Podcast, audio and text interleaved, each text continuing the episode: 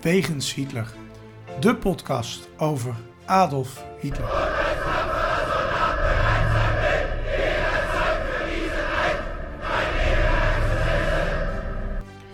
Dictator, alleenheerser van 1933 tot 1945. Een man met miljoenen doden op zijn geweten. Das war ein Befehl! Der Angriff Steiners war ein Befehl! Een man waar ongelooflijk veel verhalen over te vertellen zijn. Ook al die jaren na zijn dood. Herr Adolf Hitler heute Nachmittag in seinem Befehlsstand in der Reichskanzlei bis zum letzten Atemzuge gegen den Bolschewismus kämpfen für Deutschland gefallen ist. In deze podcast gaan Sjoerd en Niels van Andel de wegen van Hitler af. Ze kijken naar bijzondere plekken, naar vroeger, naar nu. En ontdekken samen met de luisteraar het bijzondere verhaal van de Führer van Nazi Duitsland. Een nieuwe week, een nieuwe wegens Hitler. En Sjoerd was helemaal klaar met eh, al die locaties afgelopen. Dus eh, eh, we- doen dit keer een, een nazi-journaal. Eh, want het was ook weer even geleden. En er zit er eentje in en dat komt ook goed uit. We nemen toch even tussendoor op, onverwachts. Eh, maar we kregen wat kritiek op de socials nadat ik eh, een plaatje had gedeeld op onze Wegens Hitler pagina. Dus eh, die kunnen we meteen dan de grond in, in boren. Niet zozeer de reactie, maar wel even nader uitleggen waarom ik hem heb gepost. Dus dat is fijn. Ehm, eh, Heb ik is- iets gemist of ja, zo? je hebt iets gemist. Ja, ik heb het niet met jou gedeeld. Dus eh, Oh. bij deze ook, ook leuk als jij af en toe een keer wat meekrijgt van de podcast. Eh, over podcast gesproken, die hebben wij natuurlijk nu al bijna twee jaar. We gaan ons tweede jaar tegemoet. Ja, Eh, als jij niet alles verprutst natuurlijk. Nee, dat je iedereen wegjaagt nee, met rare plaatjes. Nee, ik Wat voor plaatje was dat? Ja, nee, dat komt zo, Short. Komt zo. Hij Ik- komt ik, zo ik, in de... ik heb een rechtszaak gevolgd eh, afge, afgelopen via Twitter, maar gaat toch niet die kant op? Nee, nee, nee, absoluut niet. Nee, dat is goed. Nee, gelukkig niet. Ehm, we, we gaan het in ieder geval in dit nationaal hebben over een aantal zaken. Eh, en we beginnen met Oekraïne, die als medeoprichter van de VN diende. Ehm, de Oekraïne werd namelijk in 1917 heel kort een onafhankelijke staat. Eh, de geschiedenis daarvoor, eh, die laten we maar even rechts of links liggen. We zijn natuurlijk politiek onafhankelijk. Ehm, maar ehm, ehm, in ieder geval, eh, het gaat om de vorige eeuw. Eh, daar wil ik het in ieder geval even over hebben. Eh, daarin was Oekraïne dus vanaf 1917 maar kort onafhankelijk. Want begin jaren 20 werd het grootste oostelijke deel ingenomen door de Sovjet-Unie en het westelijke deel door Polen. Dus twee staten die niet erg vriendelijk waren. En met name dat laatste, dat wist ik niet. Dus dat, dat vind ik dan wel weer leuk dat ik af en toe ook wat leer. Ehm, toch is eh, Oekraïne lid van de Verenigde Naties sinds 1945, hè, dus eh, eh, het jaar van de oprichting. En dat lijkt dan toch op, de een of andere manier ehm, op, dat het dan onafhankelijk is van ehm, ehm, eh, Rusland, hè, als het ware. Ontkent Rusland dat natuurlijk nu, want het heeft altijd bij het Sovjet-imperium gehoord. Nou, dan kun je je afvragen, hoe zit dat nou precies? Hè? Want ook de geschiedenis van Oekraïne dan, dan moet je ongetwijfeld ook denken aan. eh, nou ja, ze hebben gecollaboreerd met de Duitsers. Eh, zeker in het begin waren de Oekraïners niet erg vervelend eh, richting de Duitsers, die het toch als bevrijder zagen.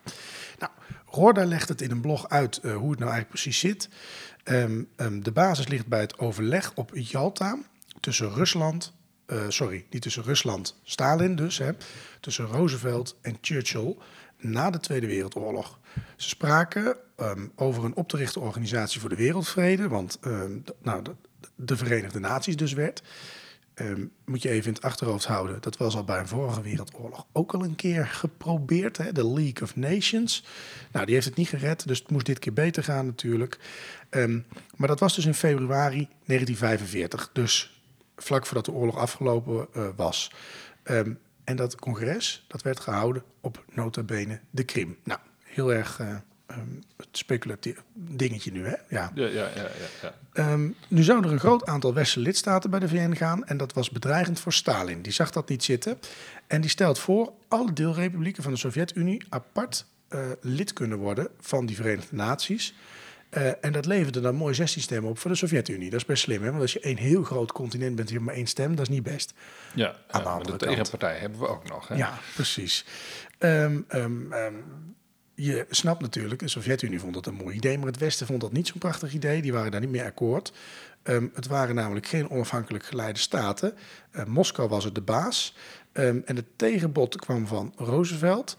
Alle 48 Amerikaanse staten zouden dan ook onafhankelijk van elkaar lid kunnen worden. Een slimme set. Ja, moet ik zeggen, very slim. Ehm, eh, mag, ik- mag ik even een, een niet-zeggend feitje over die 48 Amerikaanse staten doen? Ja, doe even. Ehm, jij gaat naar Oppenheimer. Mhm. Als je deze online komt, ben je er al lang geweest. Ja. Er zit een fout in die film. Er hangt een vlag met 50 sterren. Ah, En er waren er nog geen 50 in 1945. Nou, ik het heb jij ze geteld? Nee, maar dit kwam iemand op kantoor vertellen. Ik, ik lees dit, ik moet eraan denken. Je zit al drie uur, dus die vlag die komt gewoon een kwartier in beeld. Wat, wat is dat? Ja, iemand heeft dit, heeft dit opgevallen. Oké, Ik denk wordt in een lange, lange film. Hij krijgt hoge cijfers, dus eh, iedereen zal in slaap gevallen zijn en zelfs een droompje hebben. Ja, precies. Maar goed, dat, sorry, ik, ik, ik ben afgeleid. Dat We hadden het over, over, over wat vond Stalin daarvan? Nou, Stalin die vond het niet grappig. Nee. Die vond het niet grappig. Nee, die vond het absoluut niet grappig. Ehm, eh, het compromis werd dan natuurlijk wel gevonden, want eh, nou ja, ze moesten nog vriendjes met elkaar blijven. En naast de Sovjet-Unie en de landen Belarus ehm, ehm, werd ook Oekraïne lid. Eh, en daarmee is Oekraïne dus een eh, oprichtingsland van de VN geworden, eh, die met eigen delegatie kon deelnemen aan de conferentie waarin het handvest van de VN werd opgesteld. En hij voegt er dus aan toe, Poetin maar beweren dat de Oekraïners geen bestaansrecht hebben. Ja, dat, die laatste is een uitspraak van die man die, die Ja. zeg maar een blog heeft gemaakt over dit onderwerp, Christian Roorda. Hè, die, Ja.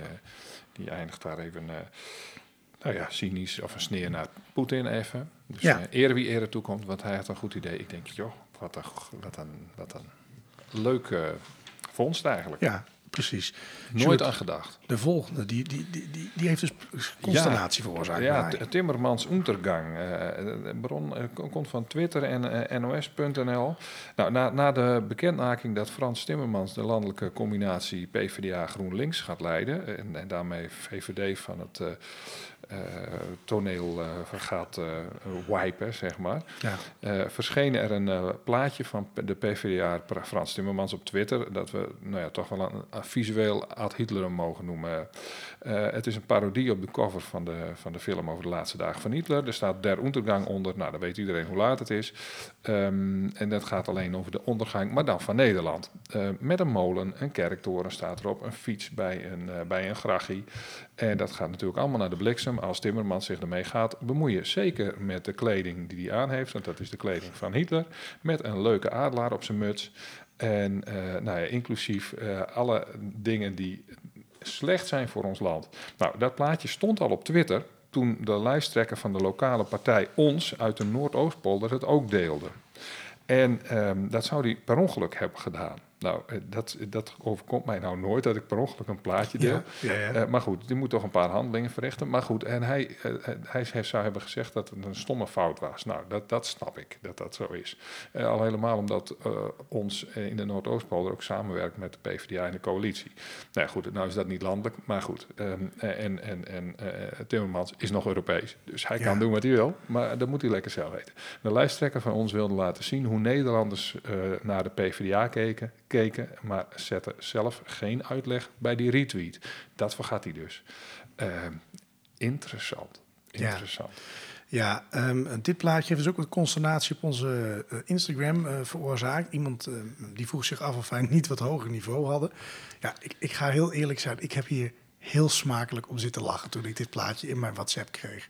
Ik, ik, ik vind dit dan wel weer grappig. Ehm, zonder dat ik Timmermans nou echt een Hitler vind of zo. Maar ja, daar heeft iemand over nagedacht. Nee, maar misschien had je er even bij moeten zetten dat dit een, Een ad Hitlerum was. is. En dat stond er ook bij, gelukkig. De ad Hitlerum van de week had ik erbij gezet. Oh, maar dan is er niks aan de Dus hand, ik heb het nog wel uitgelegd. Kijk, het, het zal geen geheim zijn. Ik ben eh, eh, niet van de linkse tak, maar ehm, ehm, ook niet van de foutrechtse tak. Ik heb gewoon heel smakelijk gelachen om Nou, dit grapje. voor, de, voor de zekerheid distancieer ik me hier volledig van jou.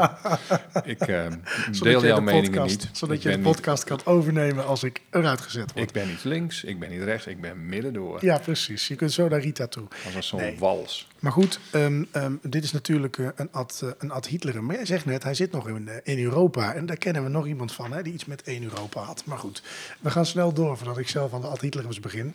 We gaan naar... Jongen, eh, ga je nou gewoon door. Ja, sorry. nou maar gewoon, hou je nou maar ik, ik je- ga aan je- maar mijn script houden. hou je aan de We gaan, we, gaan, we gaan naar Marga Sorry, Minko. luisteraar. Die is overleden.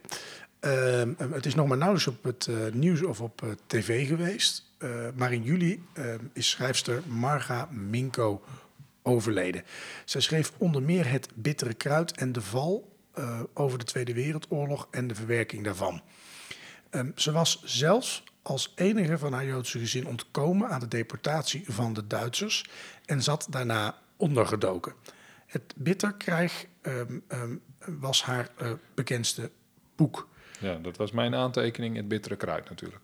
Oh, ja, excuus. Ja, ik, ik, ik schrok al. Nee, deze doen we even opnieuw dan, want dat is, kunnen we echt niet maken. Nee, nee, dat moet ook even wat netter, ja. Ja, eh, het volgende feitje is Marga Minko. Die is overleden. Het is eigenlijk nauwelijks op televisie geweest of in het nieuws. Eh, maar Marga Minko, eh, schrijfster, ehm, eh, is in juli overleden. Zij schreef onder andere eh, ehm, eh, Het Bittere Kruid en De Val over de Tweede Wereldoorlog en de verwerking daarvan.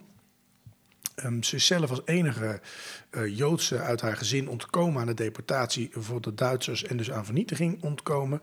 En zat ondergedoken. Het Bittere Kruid was haar bekendste boek en het werd meerdere keren herdrukt, ehm, verschillende keren vertaald en zelfs verfilmd.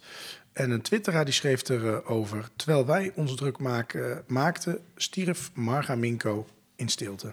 Nou, ehm, zeker even nodig om daar aandacht voor te hebben, denk ik zo. Ja, wordt nog steeds gelezen ook. Ook omdat het dunne boekjes zijn. Dat is eh, niet lullig bedoeld trouwens, hoor, maar een bitter kruid wordt. En dat gaat over de oorlog. Dat zijn twee, is een combinatie die het bij leerlingen toch nog wel eens doet. Ja, ja nou dat was de Nederlandse Kan geen kwaad in dit geval. Ja. Ehm, ehm, ja, we gaan even naar eh, iets minder eh, eh, eervolle persoon, Jozef Goebbels en zijn Nederlandse roots. Ja, ja eh, luisteraar Wout, die, die heeft ons hierop gewezen. En daarna heb ik het toch even opgezocht in zijn bio. Dat was niet een heel erg groot succes hoor, die, die biografie. Op dit punt in ieder geval niet. Nou, hij stuurde ons wat in- interessante informatie in een berichtje. Naar aanleiding van Wegens Hitler, die we toch even met jullie willen doornemen. Ten eerste een foto uit het Bundesarchief, waarop Hitler in zijn Mercedes voor de Engelse Sint eh, staat in Berlijn. Daar hebben we het in een van onze- vorige afleveringen over gehad. Want hij ging daar naar een eh, dienst die werd gehouden voor eh, George V van Engeland. En wij wilden daar eigenlijk wel wat fotografisch bewijs voor hebben. En dat is nu geleverd. Dus bedankt Wout daarvoor. Ten tweede wees hij op de moeder van Jozef Goebbels. En dat vond ik eigenlijk nog een veel leuker feitje. Die in Waubach in Limburg zou zijn geboren. Nou, eh, ze heette Maria Catharina Odenhausen. Ze leefde van 1869 tot 1953. Ehm, nou ja, toen heb ik eventjes gezocht naar bevestiging daarvan. Eh, want die biografie die ik dus in de kast heb staan, die vertelt maar verrekte weinig over ouders. En on- online vond ik vervolgens ook maar een beetje eh, nou ja, vage informatie. En nou, een beetje doorzoeken vond ik toch inderdaad dat Waubach wordt genoemd of Ubach onder Worms. En die dorpen horen nu allemaal bij Landgraaf. Dus vandaar dat dat misschien lastig zoeken is. En dat is toch echt Nederland. Daar is in ieder geval geboren. En nou komt er nog een feitje waar Wouter mee kwam. Wout mee kwam, over het klooster ehm, eh, van eh Goebbels. En Goebbels die was namelijk, ehm, eh, heeft een tijdje in Nederland op school gezeten. Dat is niet echt eh, fijn om te horen voor de gemiddelde Nederlander, denk ik. Maar het is zo. Ehm, eh, daar vind ik in, het, in die biografie ook niks over. Terwijl ik dat nog wel een interessant feitje zou vinden. Maar goed. Eh, online wordt dit wel genoemd. En zowel op de Nederlandse als de Duitse Wikipedia. Vaak check ik nog even bij de Duits, want die hebben altijd wat meer informatie. Ehm, het eh, moet bijna zijn afgebroken, dit klooster. Maar eh, de, het klooster Pannersheine in Kerkrade moet het klooster zijn waar hij heeft gezeten. Dat heette toen nog het jongenspensionaat Sint Maria ter Engelen Blijerheide. En het bestaat dus nog. Eh, hele interessante informatie, Wouter. Ehm, en ook interessant trouwens is dat Kerkrade vastgegroeid is aan de Duitse Herzogenraad. Eh, en daar was Hitler ooit aanwezig om de Westwal te inspecteren. En daar hebben we het ergens in de vakantie over gehad. Kijk, en zo Ehm, is de cirkel weer rond. Ja, en ik moet een nieuwe biografie kopen, want eh, als we dit soort feitjes er niet in hebben, Ja, dan, dan, moet dan ik ben je waardeloos. Misschien dan is het moet een ik idee voor de hele tijd bellen, joh. Dat, dat gaat Ja, misschien is het een idee voor, de, voor, voor jouw nieuwe boek. Ehm, Oké, nou, ehm, helder. Eh, en ook leuk, Wout, dankjewel dat je dit hebt doorgestuurd. Ehm, dan gaan we nu naar een eh, andere piece of cake. En dat is de landelijke protesten in Israël tegen omstreden juridische hervormingen. Het is al even geleden als deze online komt, maar dat maakt niet uit. Ja, en kort geleden was er weer een nieuwtje over. Dus dat, het- Ja, dat het, eh, het loopt nog wel even door Ehm, in Israël. Inmiddels heeft het parlement ingestemd. Ehm, Ja. eh, ehm, er is goedkeuring van het Israëlische parlement voor een wetsvoorstel die ehm, eh, bepaalde eh, hervormingen moest regelen als het gaat om ehm, de macht van de, eh, het Hoge Rechtshof. Ehm, het wetsvoorstel regelt als het ware dat premier Netanyahu met zijn best wel nationalistische en ultra-orthodoxe coalitiegenoten de macht van de eh, rechtspraak willen inperken. Ehm, het gerechtshof zou volgens hen eh, links-liberaal bolwerk zijn, dat niet gekozen is en dat steeds weer beleid in de weg zit. Dat wil zeggen, het beleid wat zij dus wensen. Ehm, tegen het voorstel wordt al langer gedemonstreerd. Eh, tegenstanders wijzen erop dat de regering met dit voorstel meer macht krijgt. Nou, dat, dat klopt ook, want als de rechter je niet meer kan tegenspreken, dan heb je alle macht. Ehm, de critici maken zich vooral zorgen eh, om, om de minderheden in het land, zoals de Palestijnen en mensen van de LHBTI-gemeenschap. Eh, een meerderheid van het parlement kan dan in principe doen wat het wil, want het kan niet meer tegengesproken worden. Ehm, en ook als dat ingaat tegen minderheden. Nou, volgens een eerder bericht van de NOS zouden de plannen die ingaan tegen de rechten van minderheden al in voorbereiding zijn zelfs. Eh, de regering zou bijvoorbeeld mogelijk willen maken dat ondernemers ehm, zich kunnen verzetten tegen ehm, een bepaalde klanten met een bepaalde levenswijze. Dus je, nou, ja, je zou kunnen zeggen, eh, nou, jij bent homo, ik wil aan jou geen bloemen verkopen. Eh. Even, even Ja. een plat eh, voorbeeld. En, en het moet wel ingaan tegen het geloof van die ondernemer. Nou, als jij dan tegen homoseksuelen bent, en in Nederland kennen we ook nog steeds groeperingen die dat vinden, dan kun je dus weigeren, Mhm. de weigerambtenaar. Ehm, nou, dat soort zaken, of, of een homostelweigering in je hotel, allemaal dat soort dingen. Ehm Arend-Jan Boekenstein die schrijft daarover op Twitter. eh, wat er nu in Israël gebeurt, luidt het begin van het einde in van de rechtsstaat. Hoe heeft het in hemelsnaam zover kunnen komen? Ja, en dat, dat, dat slaat wel een spijker op zijn kop. Het is Ja, wel- ja. Ik vind het wel. We hebben ook in Nederland dit soort politieke partijen. En helaas is het een club waar ik best wel fan van ben, die dat ook wil. De macht van rechters inperken, omdat het niet uitkomt wat de rechter bijvoorbeeld nu Nee, vindt. En dan nee, heb ik het nee, over een natuurherstelwet. Mhm. Nou ja, ook vervelend. Maar als je echt mensenrechten gaat aantasten en zeggen: jij mag dit niet meer. eh, Ja, dat is nooit hoe de trias politica is bedoeld, zal ik maar zeggen. Nee, dat lijkt mij ook niet, nee. En, En- en, en, wij, ja, wij, hebben dat, wij hebben in de zomer nog, of, of in mei hebben we nog bij, bij dat Volksgerechtshof eh, gestaan. En dat, dat was helemaal een politiek getint eh, gerechtshof. Dit alleen maar uitvoert wat de landsleiding wil. Nou, dus hangt het er helemaal vanaf wat hij wil. Nou, dat is in deze, met deze agenda in Israël natuurlijk wel duidelijk. ja, Dat, precies. eh, ja, dat is ni- niet goed voor minderheden. Wat Nee. je wel trouwens ziet, zag ik eh, in een filmpje op het, eh, mijn interview met een Joodse mevrouw op straat, die ehm, heel erg tegen deze wetgeving was, dat hij eh, eigenlijk ook automatisch dan meer respect had voor, eh, voor Palestijnen en zo en de rechten daarvan. Van ja, de- want ik bedoel, die, die, die worden natuurlijk ook gewogen voor, die, eh, voor, voor dat Hoge Rechtshof. En als nou ja, de wetgeving daar niet voor voldoet, dan grijpen ze ook in. Ja. Dus dat, die groepen die, die groeien dan eerder naar elkaar toe.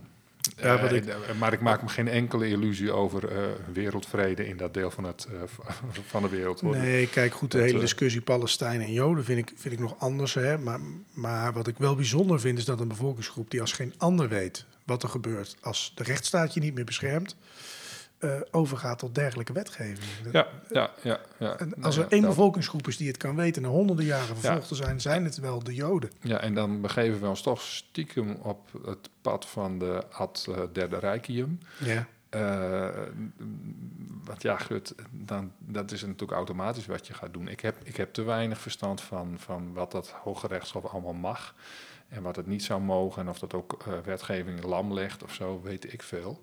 Eh, het klinkt alleen heel beroerd. Het, ja, en we zien wel meer landen waar het helaas wel een beetje deze kant op Ja, gaat. Dus- zelfs dus in laten Europa wij, ook? Ja, dus laten wij ehm, ehm, gewoon voor eh, onze triaspolitica staan, waarin de rechter gewoon, eh, ja, uiteindelijk. Dat je er niet voor mag stemmen. Ja, precies. En dat laten we maar lekker zo. Want er zijn ook landen waar ze wel kunnen stemmen voor hun eh, rechters, zal ik maar zeggen. En zo lekker loopt het daar ook weer niet. En daarmee komen we aan het einde van de Wegens Hitler van deze week, waarin we in deze zomerspecial weer een aantal eh, natiejournaals behandeld hebben. En wij zien uit naar de volgende.